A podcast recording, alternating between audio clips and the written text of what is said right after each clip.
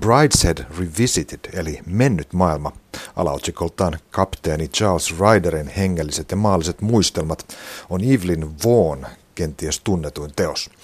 Se ilmestyi vuonna 1945, jolloin vuosina 1903-1966 elänyt Vo oli jo brittikirjallisuuden merkkihahmo. Vo kuului saman sukupolven kuin menneen maailman Charles Ryder ja Sebastian Flight, eli niihin 20-luvun nuoriin aristokraatteihin, joista käytettiin nimitystä Bright Young Things. Sen voisi nykyasetuksilla suomentaa sanalla nuoriso. Uusi asia ihmiskunnalle tuolloin.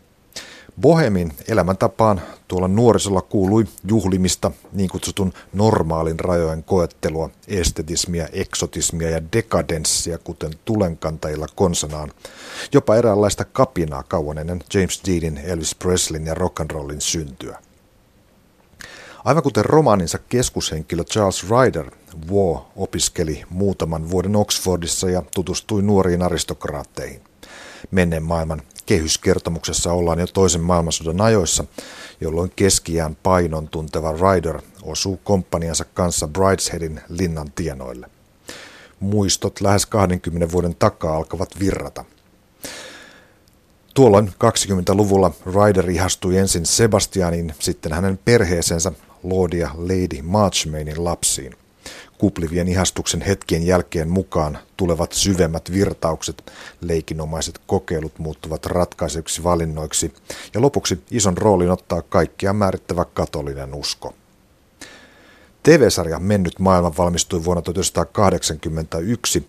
Sen käsikirjoitus on kulkenut John Mortimerin nimissä – Mortimer kuitenkin kirjoitti oma elämä kerrassaan, ettei hänen tekstiään käytetty ja ansio langennee lähinnä sarjan primusmoottorille tuottaja Derek Grangerille. Näyttelijöistä keskeiset roolit tekevät Jeremy Irons Charles Ryderina, Anthony Andrews Sebastianina ja Diana Quick Juliana. Claire Bloom, John Gielgud ja Lawrence Olivier esittävät vanhempaa sukupolvea.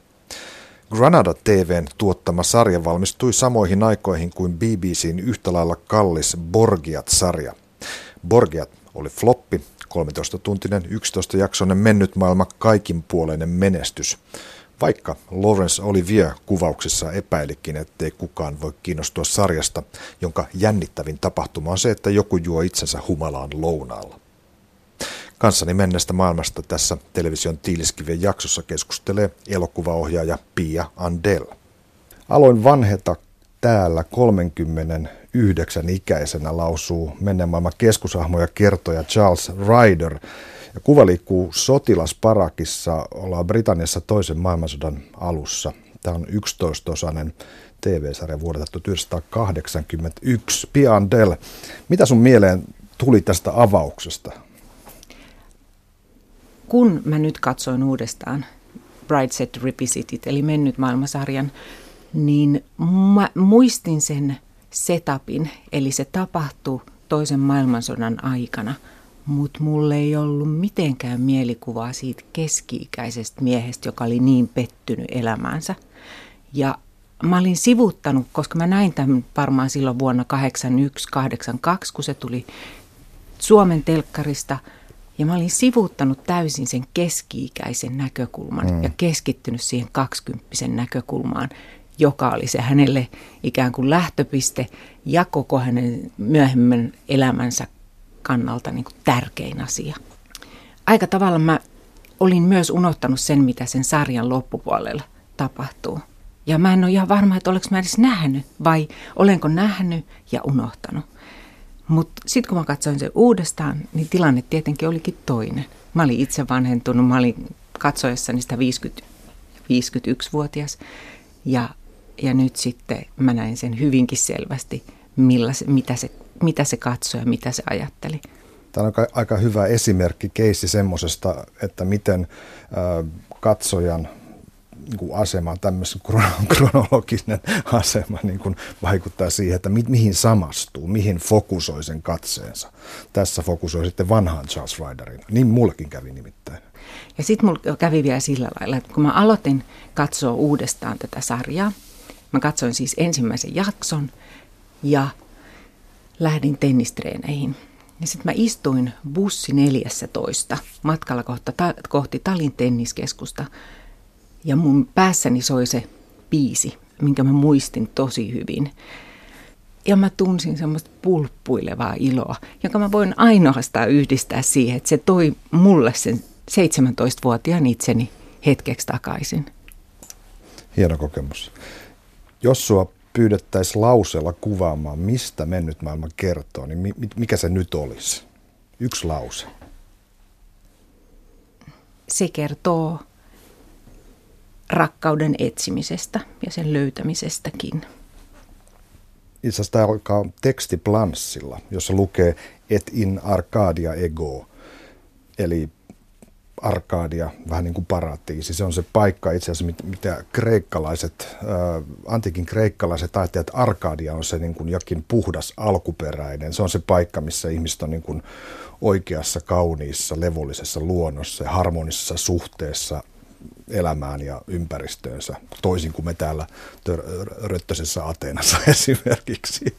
Mutta tämähän on niin kuin, me voitaisiin ajatella helposti tämmöinen – nykypolitiikkaan semmoinen, semmoinen kepulainen aspekti, mutta ei, en ehkä viitsi.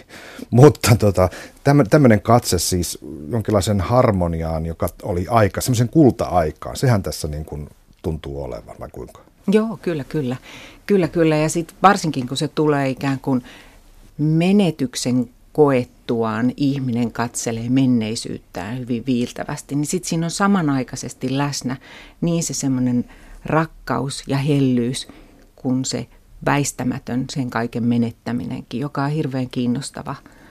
Mä just juttelin jonkun kanssa, samaikäisen kuin mitä mä oon, ja me katsottiin siis 80-luvulla tämä sarja, ja hän, taidehistorioitsija, rakastui, tai silloin vielä, ei vielä edes taidehistoria, vaan koululainen rakastui Charles Ryderiin, ja hänestä tuli taidehistorioitsija. Ja mä sitten taas en koskaan silloinkaan Enkä nytkään itse asiassa rakastunut Charles Ryderiin, vaan mun intohimojen ja rakkauden kohde oli vain ja ainoastaan Sebastian.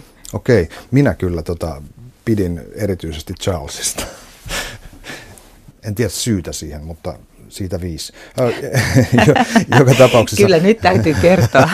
no ei tietysti, kyllähän kertojaan, kertojaan jollain tavalla samastuu väistämä. Kyllä mulle usein tapahtuu nimenomaan tämä, että kun varsinkin kun kyseessä on Jeremy Ironsin kaltainen näyttelijä, jolla on niin hieno kertoja ääni, joka, jossa on sekä, sekä semmoinen tietty kaiho, mikä liittyy siihen omaan taustaansa tässä tarinassa, että mitä on tapahtunut ja semmoinen world weariness on, on, on se englanninkielinen sana, jota minä oikein tiedä, mikä se suomeksi olisi, mutta se tuntuu siellä – ja mä koin heti sympatiaa siitä. Hyvä lukija yleensä kyllä iskee minuun koska tahansa.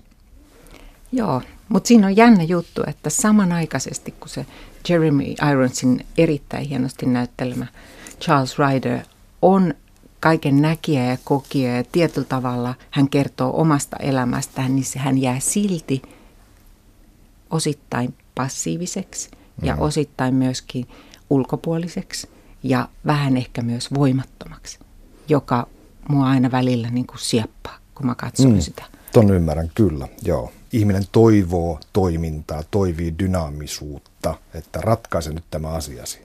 Äläkä sinä töllistele. Niin, aivan. Äläkä pakene tai äläkä luovuta mm. tai niin.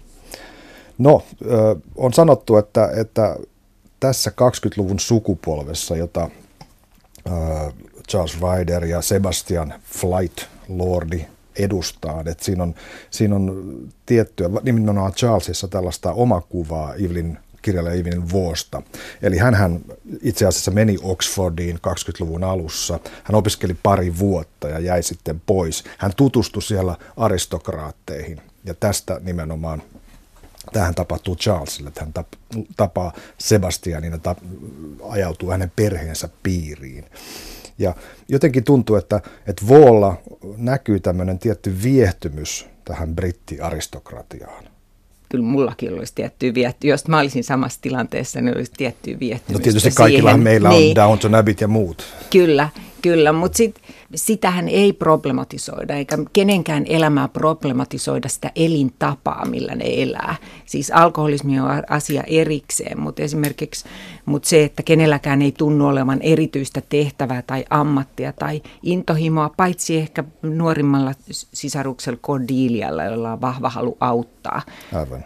Se on niin kuin ongelmaton asia kaiken kaikkiaan. Tässä, tässä ei ole yläkerta, alakerta jako, upstairs, downstairs juttua niin kuin Downton Abbeyssä, eikä, eikä sellaista luokkaristiriitaa. Ne vaan menee siellä ne palvelijat aika mm. sujuvasti ja öljytysti. Joo, ja kaikki tiettyä semmoista uskollisuutta on koko ajan, kun mm. Downton Abbeyssä sehän on, kerrotaan ikään kuin niistä myöskin sellaisesta toisesta puolesta ikään kuin palvelijuudessa, mutta tässä palvelijat on uskollisesti aina läsnä vanheten päähenkilöidensä kanssa.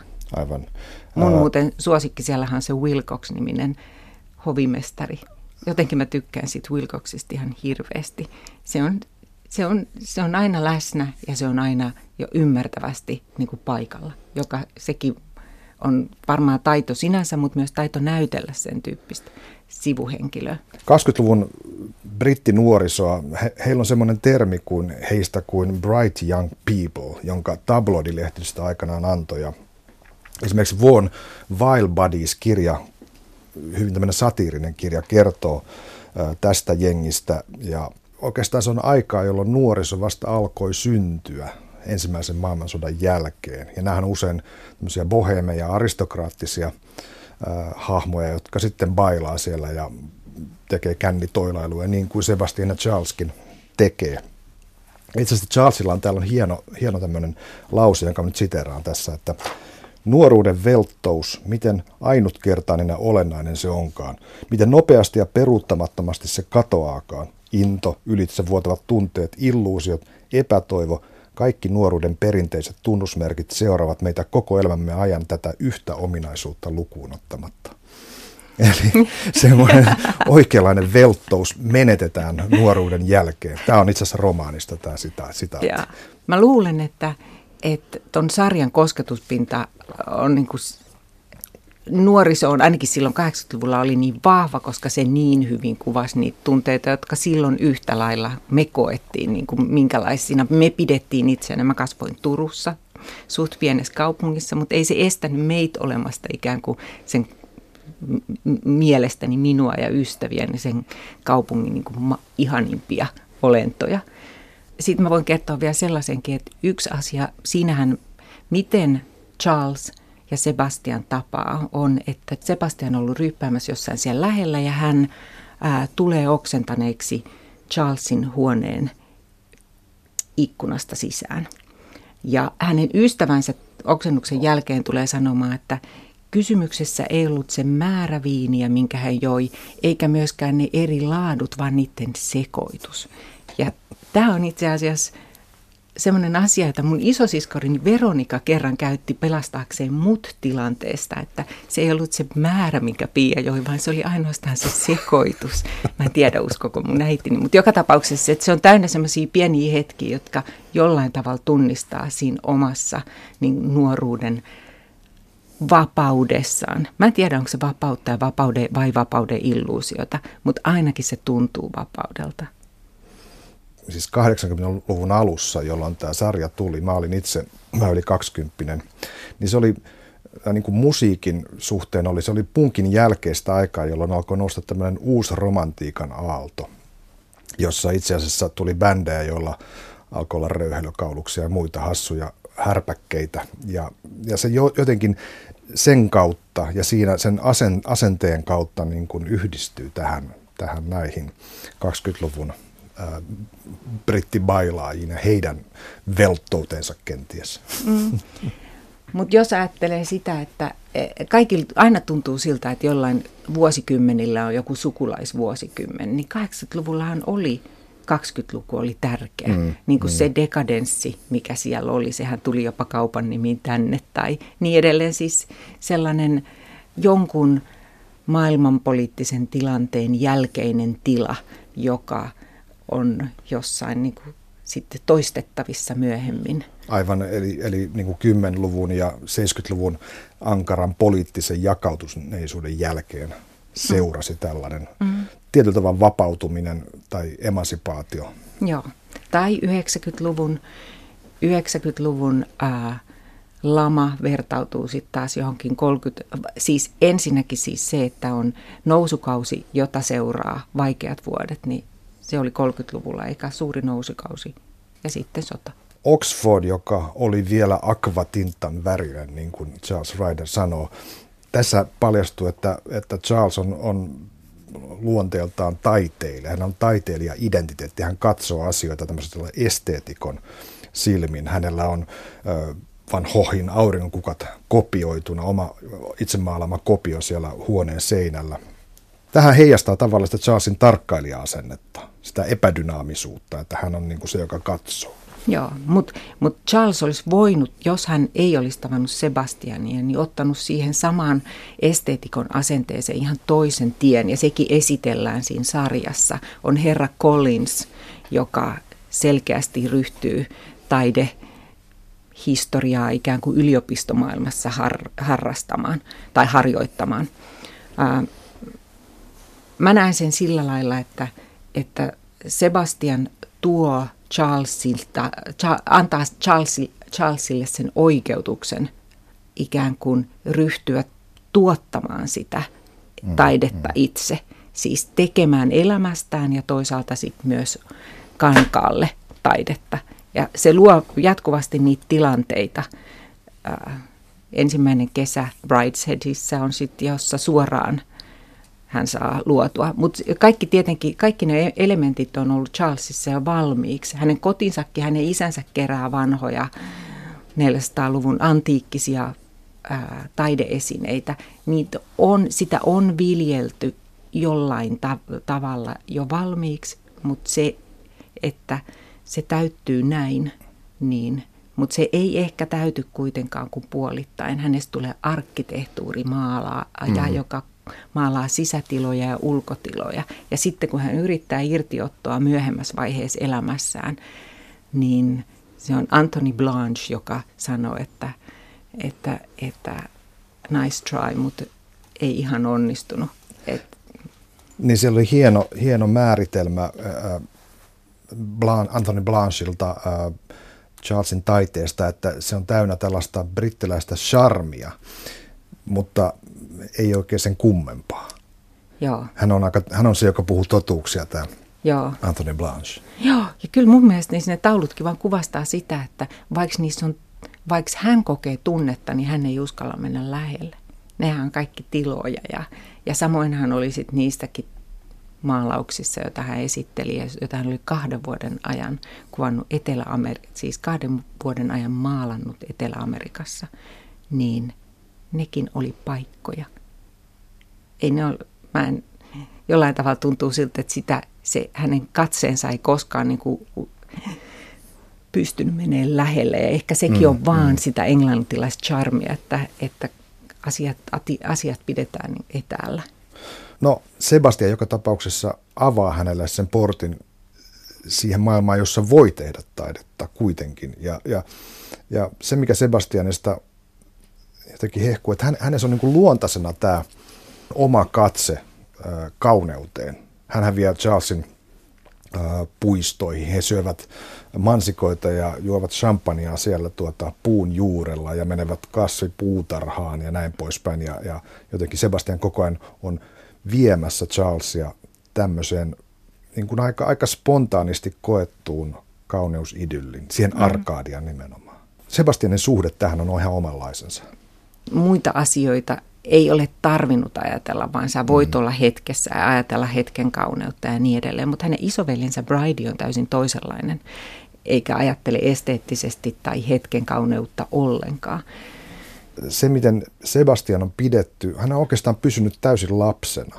Hän, hän pitää sitä aloisiusnallea mukana ja, ja hän suhtautuu ihmisiin kuin lapsi sillä tavalla – jyrkällä hyväksymisellä tai hylkäämisellä. Ja hän haluaa omia ne ihmiset, joista hän pitää. Hän haluaa pitää Charlesin itsellään. Ja hän puhuu ihmistä, että he ovat sen ihmisiä ja noi on taas ton ihmisiä. Ja sä oot mun ihminen. Älä petä mua. Mutta se on osa, osa sitä rakastettavuutta, että hän on niin ää, välitön tai henkilö, jolla ei ole ikään kuin pakotettua tarvetta olla se vastuullinen aikuinen, joka ajattelee asioita eteenpäin, joka ajattelee tulevaisuutta ja ajattelee kunniaa ja perheensä asioita. Mä, siinähän niin kuin näkyy ikään kuin koko ajan se kamppailu, että Sebastian ei halua tehdä sitä, vaikka se, se ympäröi sitä koko ajan ja ikään kuin se katolisuus on yksi osa tätä sitä järjestelmää, jota, jota hän yrittää vastustaa. I've absolutely got to drink champagne tonight. Tai, tai I must have pillowbox red pajamas. siis tällaiset, tällaiset ikään kuin päähän pistosta tulleet halut, jotka muuttuvat pakoksi, koska hän voi tietysti toteuttaa ne. Joo, sekin on hieno kohta, missä, missä ää, Charles ja Sebastian ei ole vielä tavanneetkaan, mutta ne käy samalla parturilla, joka kertoo, että Sebastian kävi ostamassa Aloysius nallelleen harjan, eikä suinkaan harjatakseen sitä, vaan uhkaillakseen sillä, kun se murjottaa. No tässä voisi sanoa muutama sana näistä näyttelijöistä, koska huomasin, että, että Jeremy Irons ja Anthony Andrews, joka esittää äh, Sebastianin, on syntyneet molemmat vuonna 1948. He oli kolmekymppisiä suurin piirtein, kun tätä mennyttä maailmaa kuvattiin. Ja jotenkin, jotenkin se tuntuu hienot valinnat. Tästä tulee semmoinen niin kuin sukupolven tuntu, niin kuin pitäisinkin kai tulla. Joo. Ja jotain siis maagista on myös heidän siinä yhdessä näyttelemisessään, koska se on koko ajan todella vaivatonta ja kaunista ja myös aika fyysistä. Mm-hmm. Ja, ja fyysistä, joissain kohteissa ajattelet, että okei, nyt tämä kuva on haluttu tehdä, että sitä korostetaan tuolla lailla ja sitten kävelette noin. Mutta useimmiten se on, niin kuin, koostuu pienistä eleistä. Ohi, kun kävelee, Charles kävelee Sebastianin ohi, niin hän vaan pistää kätensä Sebastianin vatsalle tai jostain aivan pienistä eleistä, jotka tulee myös siitä, että, että pystyy olemaan lähellä, ei ohjatusti. Mm. Jotenkin nykyasetuksilla sen, siinä alkaa katsoa merkkejä, jaha, onko täällä homoseksuaalisia vihjeitä ja niin poispäin. Mutta mut tota, itse asiassa tämä Kara, Lordi Matchmainin uudempi vaimo, niin toteaa aika hienosti, että tässä on kysymys tämmöisestä romanttisesta ystävyyssuhteesta, suhteesta, jota on esimerkiksi Saksassa myös. Semmoisia ensirakkauksia, semmoisia vaarattomia ensirakkauksia. Ja, ja se on tavallaan harjoittelua jollekin myöhemmille ja vaikeammille ihmissuhteille, mitä me tässäkin nähdään, että vaikeampaa oli tulossa. Mutta ei toi ole mikään mun mielestä saksalaisten ja englantilaisten. Karan, eh, karan mielestä on. Niin, yksinoikeus, koska mun mielestä naisilla on paljon ystävyyksiä, e, semmoisia niin paras ystävä, jos se osuu oikeaan kohtaan, niin sehän mm. näyttää jo siltä, että siinä harjoitellaan suhdetta ja se on hyvinkin, niin kuin, voidaan kävellä käsi kädessä. Tai, ja... Se, mitä Charlesilla ja Sebastianilla on, niin sehän, sehän on hyvin hellää, se on hyvin, hyvin, hyvin kaunista ja tämä on, tämä on usein sellaista, joka, jota vähän ehkä kammotaan tai varotaan miesten keskuudessa. Joo, ymmärrän. Ja joten sen, senkin takia sitä ei olisi, koska se tulkittaisi niin nopeasti joksikin. Aivan, sen takia Anthony Blanchin hahmo on aika tärkeä tässä, koska hän on selkeä homoseksuaali. Hänellä on tällaiset äh, stereotyyppiset ominaisuudet, mitä, mitä homo, homoroolin äh, esittämiseen. Ja hän on aika huikea tapaus itse asiassa.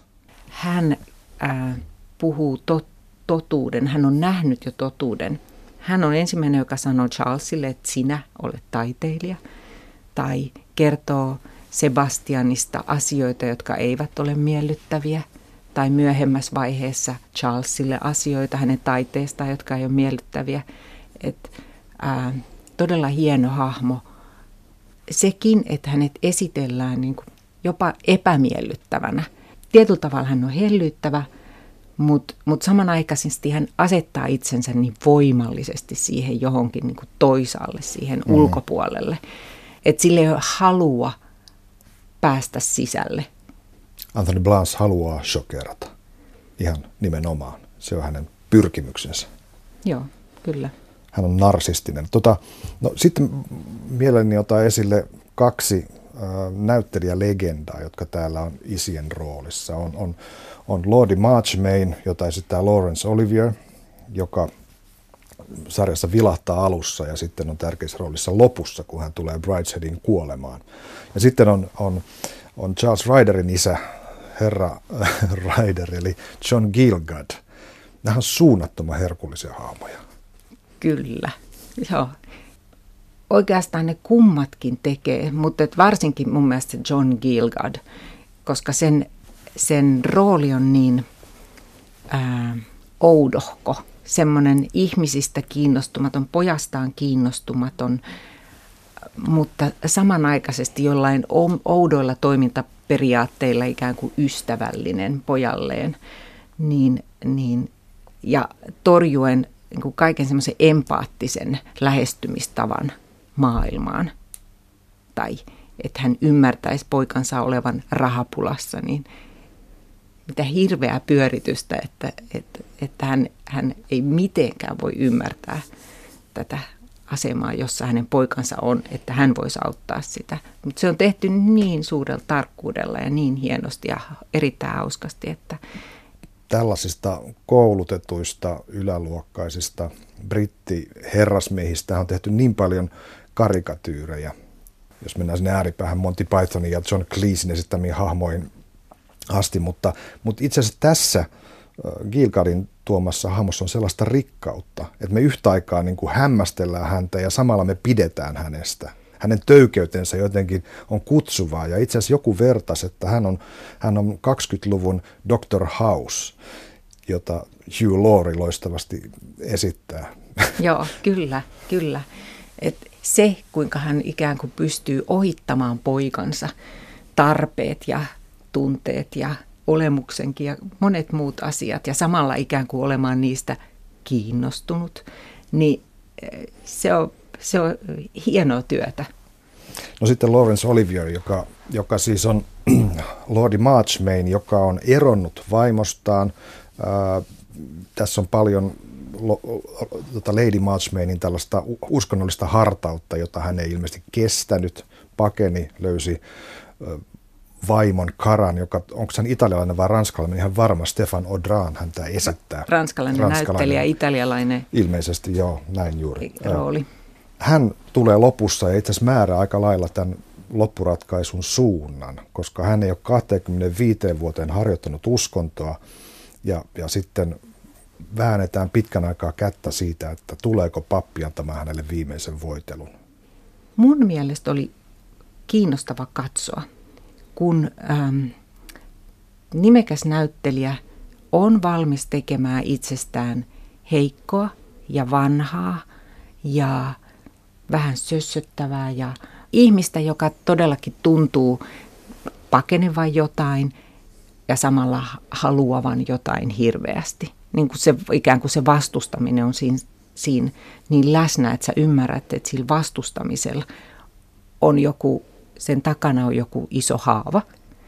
Mua yllättää, että kuinka vähäisesti sitä isää siinä on, vain muutamassa kohdassa, ja silti pystytään tekemään siitä aika.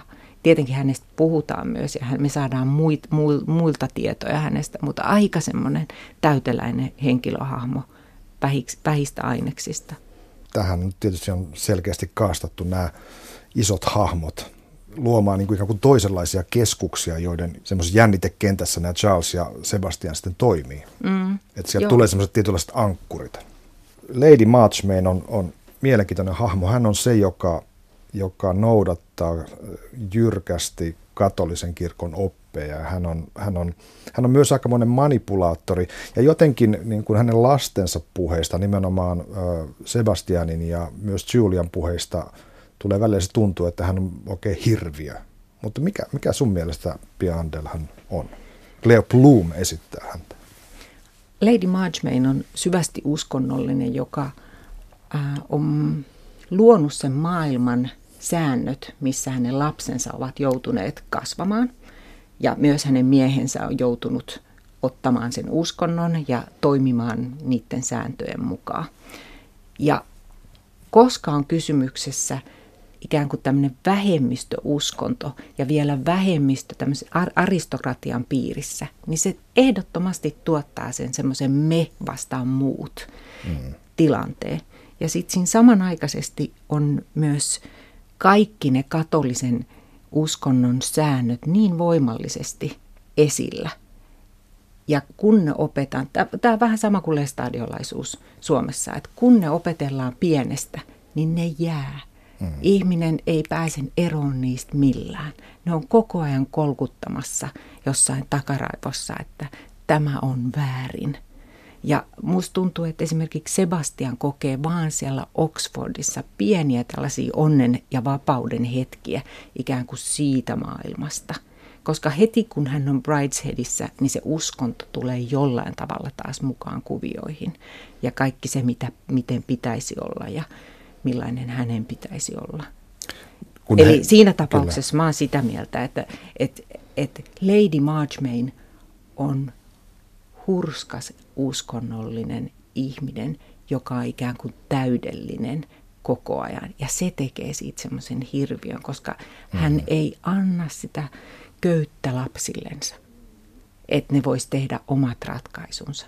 Se on koko ajan, koko ajan on se pieni siima, josta vedetään. Kun Sebastian juo, niin hän juo paetakseen.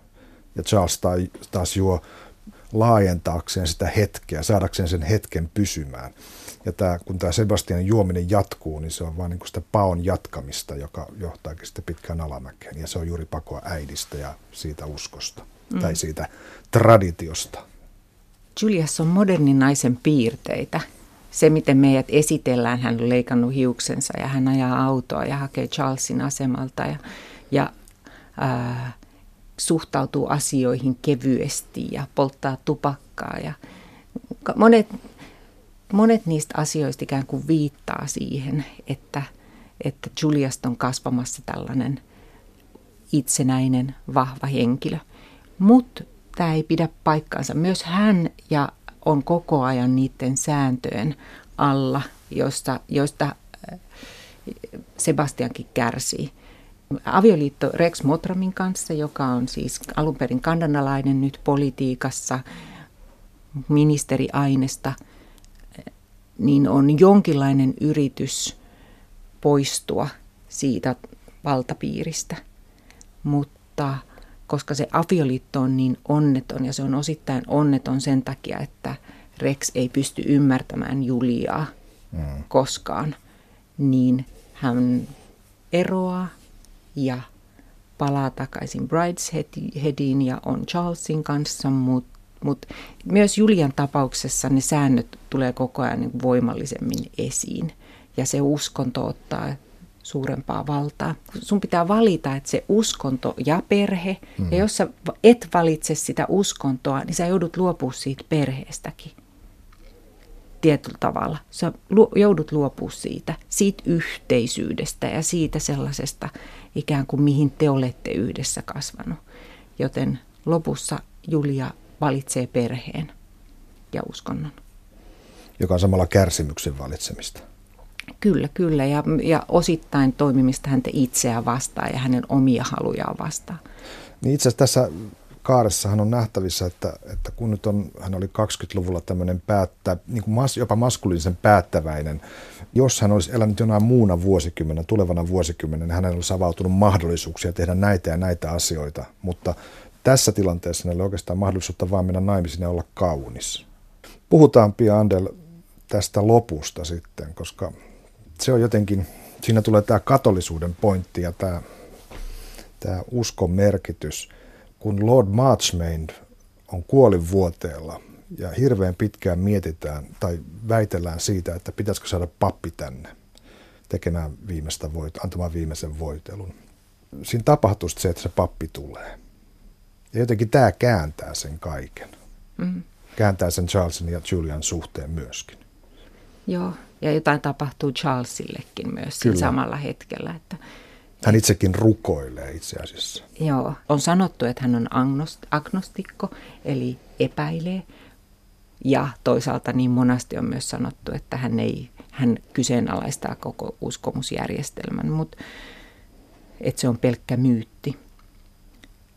Mutta jotain tapahtuu. Mulla oli sellainen toive itse asiassa, että mitään ei tapahtuisi. Mä en muistanut sitä, kun mä katsoin nyt uudestaan, mä en muistanut siltä ensimmäiset kerrat mitään, että onko mä edes nähnyt tota vai, vai enkö mä vaan muista sitä. Mutta että ää, jollain tavalla mä toivoin sitä vapautumista sen kautta, että se isä ei ota sitä vastaan, sitä viimeistä voitelua, minkä hän sitten kuitenkin ottaa vastaan. Mä selitän sen sillä, että, että myös hän valitsi perheen. Että myös hän valitsi sen vielä kerran sen perheen ja näytti mm. sen viimeisen niin kuin sillä pienellä eleellä tai niillä, sillä tavalla, jolla on hän vielä pysty isän kuoleman jälkeen Julia ja Charles viimeisen kerran istuu portaikossa ja, ja, ja se on eron hetki. Ja Julialla on tällaisia repliikkejä, että, että mitä huonompi olen, niin sitä enemmän tarvitsen Jumalaa. Jos hän nyt tekee tämän uhrauksen, että hän luopuu Charlesista, niin sen seurauksena, vaikka hän tulevaisuudessa olisi kuinka paha, ehkä Jumala sitten niin kuin tavallaan uskoo, että hän ei ole täysin paha. Hmm. Ja hän on paha, mutta hän ei ole niin paha, että hän loisi tämmöisen varajumalan tai hylkäisi hmm. tämän ja ottaisi toisen, joka vaan kuvaa kyllä sitä voimallisuutta, millä se on se ajatusmaailma siitä ikään kuin Jumalan läsnäolosta jatkuvasti ja niistä säännöistä, jos palataan vielä siihen erokohtaukseen, niin mua ärsyttää se Charles, koska Charles ei saa sanottua mitään muuta kuin, että hän jo tiesi tämän, että hän oli tiennyt jo pitkään. Ja musta se on kauhea. Charles ottaa kohtalonsa aina liian selvä, selviönä, että tämä on hänen kohtalonsa, Täm, näin tässä, tässä piti käydä. Se ei käy ollenkaan vasta taistoon. Se ei yritä löytää ollenkaan tietä niin kuin takaisin siihen. Ei edes niin, ja kysymyksessä on kuitenkin vain ulkoisista säännöistä, mm. eikä nyt eettisistä säännöistä, koska mä ymmärsin, että se synti tässä tapauksessa on se, että niin Julia kuin Charles on kummatkin eronneita. Ja se eroaminen on synti sinänsä ja uudelleen ää, avion astuminen on mahdottomuus katolisen kirkon mielestä. Ja siksi hänen täytyy myös luopua Charlesista. Vuosi oli 81, kun Mennyt maailma tuli tämä, tämä versio. Sitten on tehty elokuvakin, jota me kumpikaan ei olla nähty. Se on tehty myöhemmin. Miten tämä tuntui niin kuin nyky TV-tuotantossa, TV-sarja produktioiden rinnalla? Miltä tämä näyttää?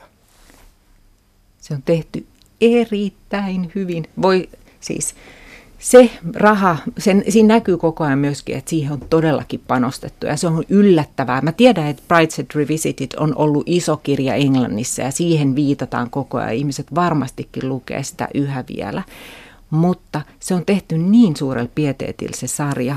Sen kerrottiin maksaneen, oliko se jotain vähän alle 10 miljoonaa puntaa, joka oli silloin ihan huikea määrä. Sitä kuvattiin Äh, Venetsiassa ja Maltalla ja sitten tietenkin siellä Howard Castlessa. Ja kaikki se puvustus, lavastus, interiöörikuvaus, näyttelijän työ, kaikki on niin, niin tarkkaa, korkealuokkaista työtä, että sellaista ei saada helposti. Eikä, sellaista saadaan vain niin ajan kanssa ja ajatuksella. Et, et, siinä mielessä ei mikään ihme, että siitä tuotannosta tuli ää, ymmärtääkseni niin kuin maailmallakin, vaikka se aihe on vaikea. Sehän ei ole yhtään viihdyttävää, se synkkenee loppua kohdin koko ajan. Ja siinä on kurja ihmiskohtaloita, niin kuin vaikka pikkusisko Cordelia, joka on ihana nuori nainen, josta, mm. josta kasvaa semmoinen vähän alistunut tyytymättömän oloinen plain, nainen. Plain, niin kuin Charles sanoo, hän yllättyy siitä, kuinka plain hän se Kodille lopuksi on. Joo, kyllä.